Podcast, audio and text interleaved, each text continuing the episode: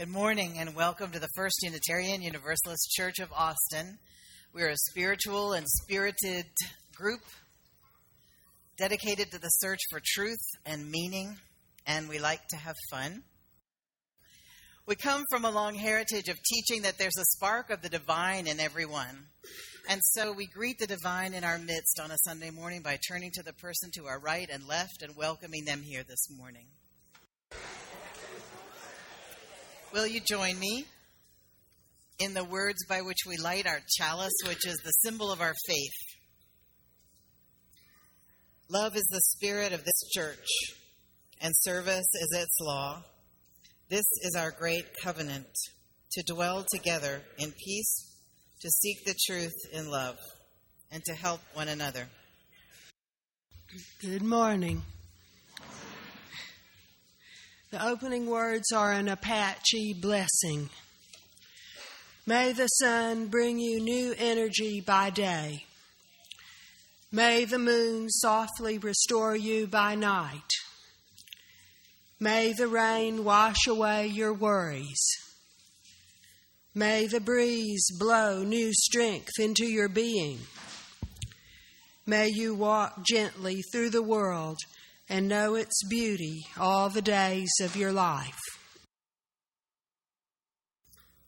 Sometimes, when we wonder what we are doing here, we remind ourselves by looking at our mission. We wrote it on the wall, and we say it together every Sunday. We gather in community to nourish souls, transform lives, and do justice.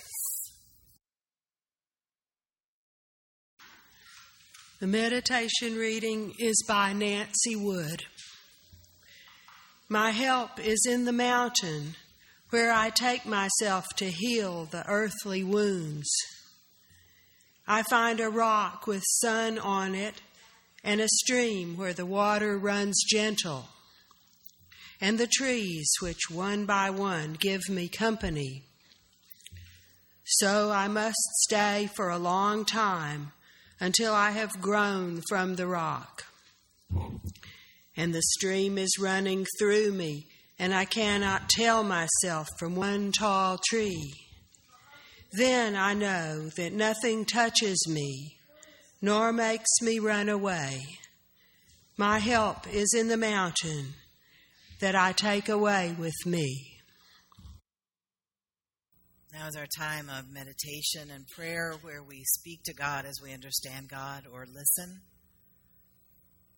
to the inner wisdom that is in us or just to our breath coming in and out of our bodies.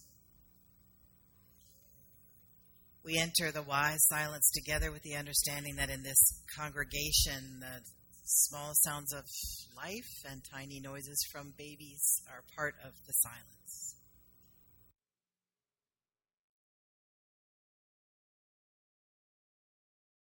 Thank you. We all know that those who serve in such a way have experienced things that the rest of us can only imagine. When we think about having a hard year, some of us have no idea. And yet, many among us feel like we've had a hard year. I have a friend on Facebook who is a minister, and she said she saw the news last Sunday about the shooting in Sutherland Springs, and she said, I couldn't feel anything. I couldn't, I could not have any emotional reaction to that mass shooting. And it scares her. And I think that many of us have had that experience of outrage fatigue or compassion fatigue or I mean, you. It's pretty. Um, and you see the outrage on Facebook. You know, you see other people saying, "Enough, enough," and you go, "No, it's not enough. It's apparently not enough." And you see people saying oh, we had a moment of silence and we send our thoughts and prayers and you see other people saying thoughts and prayers we're not doing that anymore it doesn't we need to do legislation and it's true um, legislation would do something, but you feel almost. I mean, you watch Mayor Bloomberg try to do stuff about it. You watch the Giffords try to do something about it, and sometimes you go, "Yeah," and you send them a check, and sometimes you go, "You guys are so naive. Nobody's going to fix this." And that's a terrible feeling. And so, what we want to do as as activists is is sing with our whole heart the Holly Near song. I don't know if you know it. It goes, um, "I am open." and I am willing for to be hopeless would feel so strange. It dishonors those who've gone before us. So lift me up to the light of change and you sing it with your whole heart and you want to be willing and you want to be open and you don't want to be hopeless and yet when i see a friend of mine speaking in such a way i can't muster an emotional response to anything not the outrage not the outrage over the lack of outrage nothing i think about the experiments that I learned about as a psych major at Duke about learned helplessness.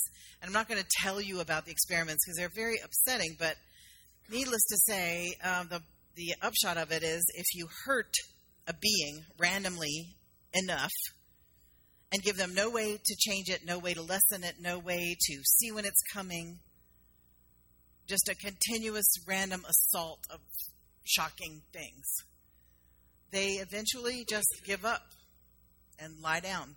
And even then, if you give them a way out, if you open the door to the cage or make half the cage not painful, um, they don't they don't notice because they've given up, and that's learned helplessness. And I worry about that with with us.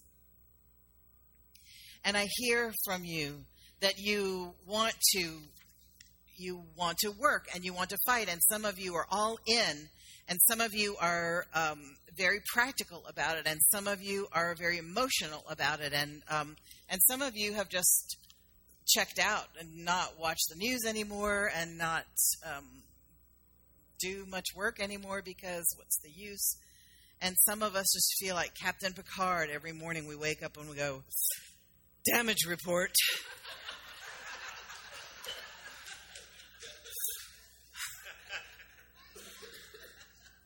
it's it's scary because oh i read in the washington post i think it was yesterday masha gessen who uh, was an enemy of putin's and moved to the states.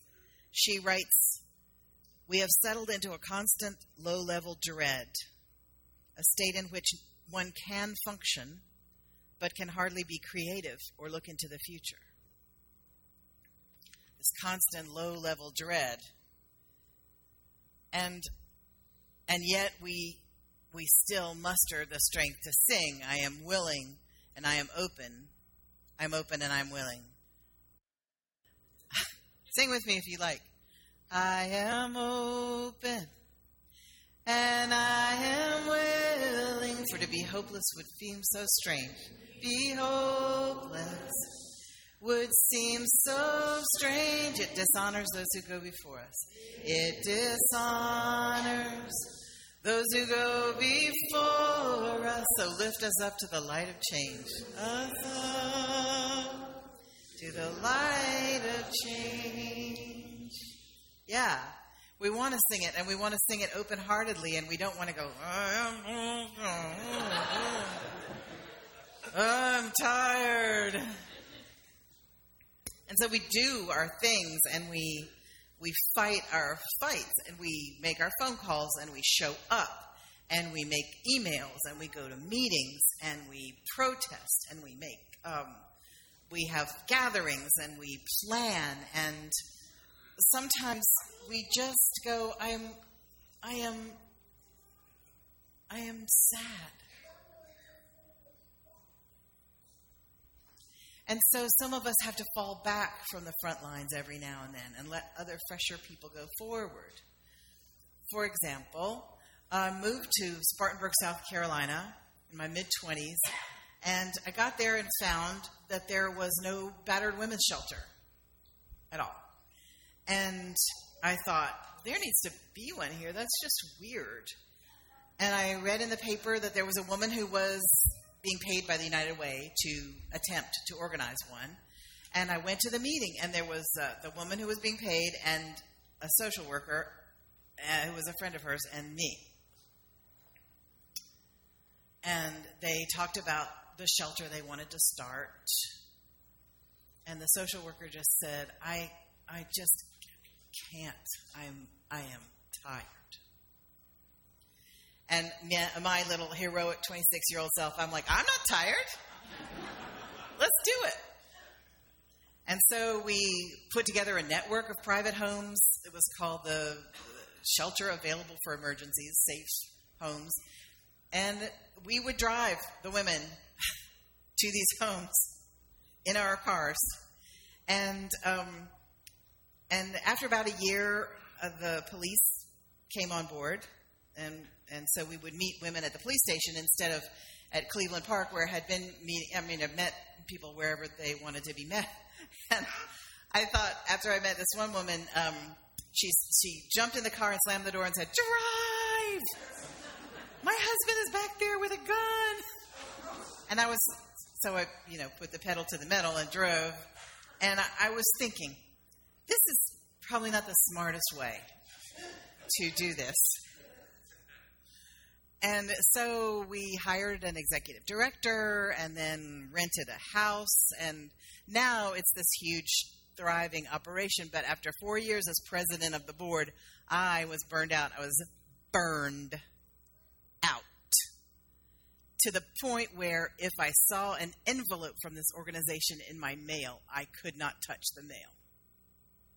This envelope would just sit there throbbing evilly with guilt and demand, No, I'm not touching you. You're out of my life. You're dead to me. And what I had done was quit because I forgot to rest. I forgot to rest because the work was so important. It was important. Who can rest when the work is important?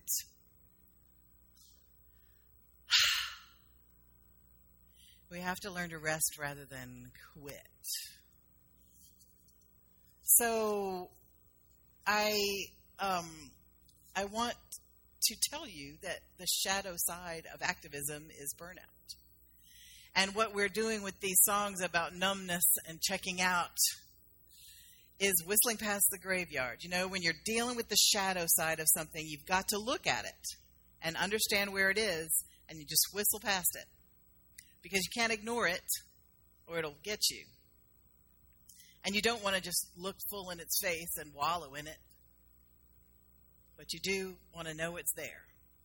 And laughing at it or treating it lightly um, will get you scolded by some people, but it will save your life. Hear me? You have to rest. And you have to not feel guilty for resting. Here's what Thomas Merton wrote. He's a contemplative Roman Catholic author.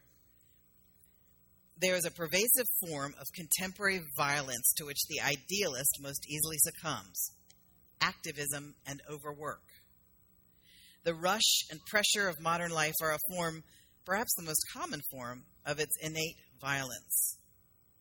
To allow oneself to be carried away by a multitude of conflicting concerns, to surrender to too many demands, to commit oneself to too many projects, to want to help everyone and everything, is to succumb to violence.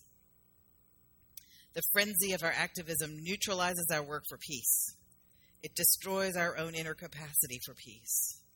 It destroys the fruitfulness of our own work because it kills the root of inner wisdom, which makes root work fruitful. And you have felt that before. I think probably you get in such a frenzy of work that your nerves get raw and you get a little reactive to things. And you might put things on Facebook which were unwise to put on Facebook. Or you might say something to a friend which is not the kindest thing you ever wanted to say to your friend.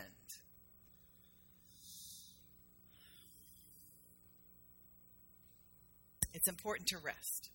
And if you are uh, struggling with addiction, what the 12 step people say is that rest is really, really important because your addiction is most powerful when you are hungry, angry, lonely, or tired. Halt. So you feed yourself and you get some friends and hang out and you don't let yourself get too tired. I see you nodding. I know that makes sense to you, and I'm glad. Last spring, I was felled by something which would not respond to intellect, will, wit, effort, or cussing. It just was there. And it was going to take a long time. And there was a lot I had to do every day. But it didn't feel like fun stuff. And I threw the I Ching, which is a book of wisdom, a Chinese book of wisdom. You are all familiar with it. And here's what it said to me Things are not going to go the way you want them to. Let go of making goals. Instead, pay attention to the process. No goals, process. Every day, do what you need to do. The next day, wake up and do what you need to do. Don't think about the goals, just do what you need to do. And I think that helped me because it freed up enough of my mind so that I could fight off the despair that is so much a part of having something happen to you that's that random and horrible. And they kept offering me antidepressants, which are wonderful, by the way. If you take them, that's great. I just didn't feel depressed. I felt mad. And um, and I felt like I had to use probably 75% of my brain just to keep from going down the despair drain. And yet, that advice from the I Ching helped immensely. Forget goals, pay attention to process. And I see people do that in politics and political work. I have several friends who run campaigns or, you know, we'll have a meeting and they're in a town in South Carolina and they'll go, Who shall we run for mayor? And I'm like, I, you know, I don't know anybody there anymore. I can't run the town from here. I'm in Austin, Texas. And there are lots of people running this town, so I don't have to pay attention to it. But um, they are very steady people. And they, their candidate wins, and they nod and go, good, let's do the next thing. Their candidate loses, and they nod, and they go, okay, we have name recognition now. We'll run next time. On to the next thing. They're very steady. And I've been reading Dan Rather's new book, called What Unites Us, and he has a whole chapter on steady, just being steady. And his his dad, when uh, he was a little kid, Dan Rather had rheum- rheumatic fever, and his dad would come in and sit by his bed and say, "Steady, Danny, steady." And that shaped his whole life. And I love the idea of being steady, and it has a lot of appeal to me. But I also like rejoicing and lamenting. That has a lot of appeal to me, too. I can't just be steady all the time. And I'm not sure that that's not just kind of a, a dream of some people's DNA. You know, I have a certain amount of stoic DNA and you just want to be steady. But then sometimes you have party DNA and you just want to um, rejoice when things go well and go, yay, we won. Or, oh, we didn't win. Yeah, let's have a, let's weep together and tear our clothes. And um, that feels real also. And so I don't have any answer about which is better. I don't think it's a matter of that. I just think it's a matter of finding the right mix for yourself. Some people just aren't comfortable rejoicing, you know, and that's okay. They feel like it's dangerous. Don't let me get too happy now. I I, wa- I watched the British baking show. I, I know some of y'all do too. And there's this wonderful guy named Ian on one of the seasons, and he goes, "I'm just feeling, I'm feeling dangerously happy." and I think I've got that DNA. I know what you're talking about. I know you. So, what I'm trying to say is when we work, when we want to be willing and open.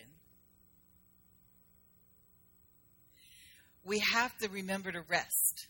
We have to remember to fall back. We have to remember that checking out, if we have the option, is okay sometimes. And we have to remember that if we are not from people who are used to struggling all the time, we need to sit at the feet of people who are used to a constant long struggle and hear them tell us the wisdom that comes from being in a long struggle and hear them tell us if the eviction notice is on your door, you still have your birthday party because you can't put off the joy. You have to have your joy even in the midst of struggle. Some people are so serious. You know, I, I applied one time to be the humor columnist for Mother Jones. And they were like, we don't have a humor column. I'm like, I know.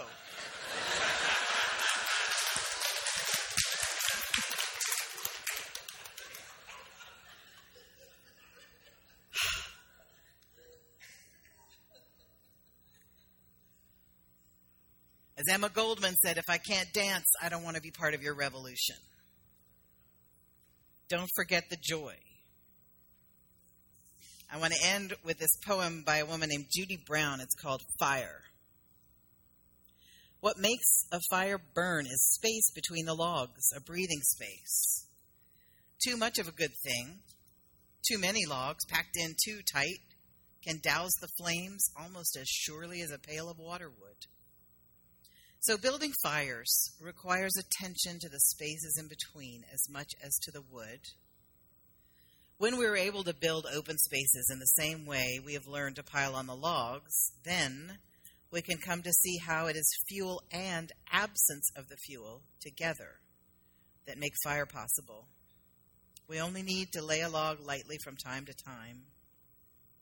A fire grows simply because the space is there with openings in which the flame that knows just how it wants to burn can find its way. And in the midst of all of this, we need to remember to comfort one another and dance with one another and sing with one another.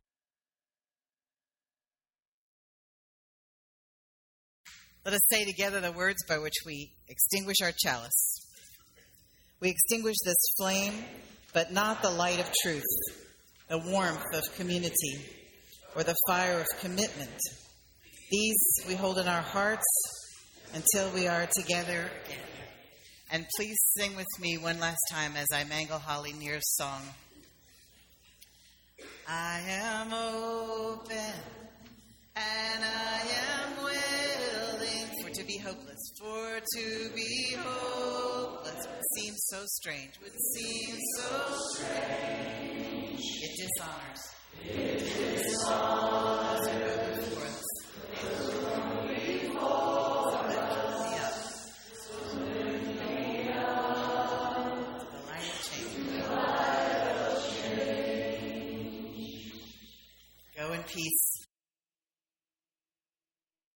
This is a production of the First Unitarian Universalist Church of Austin.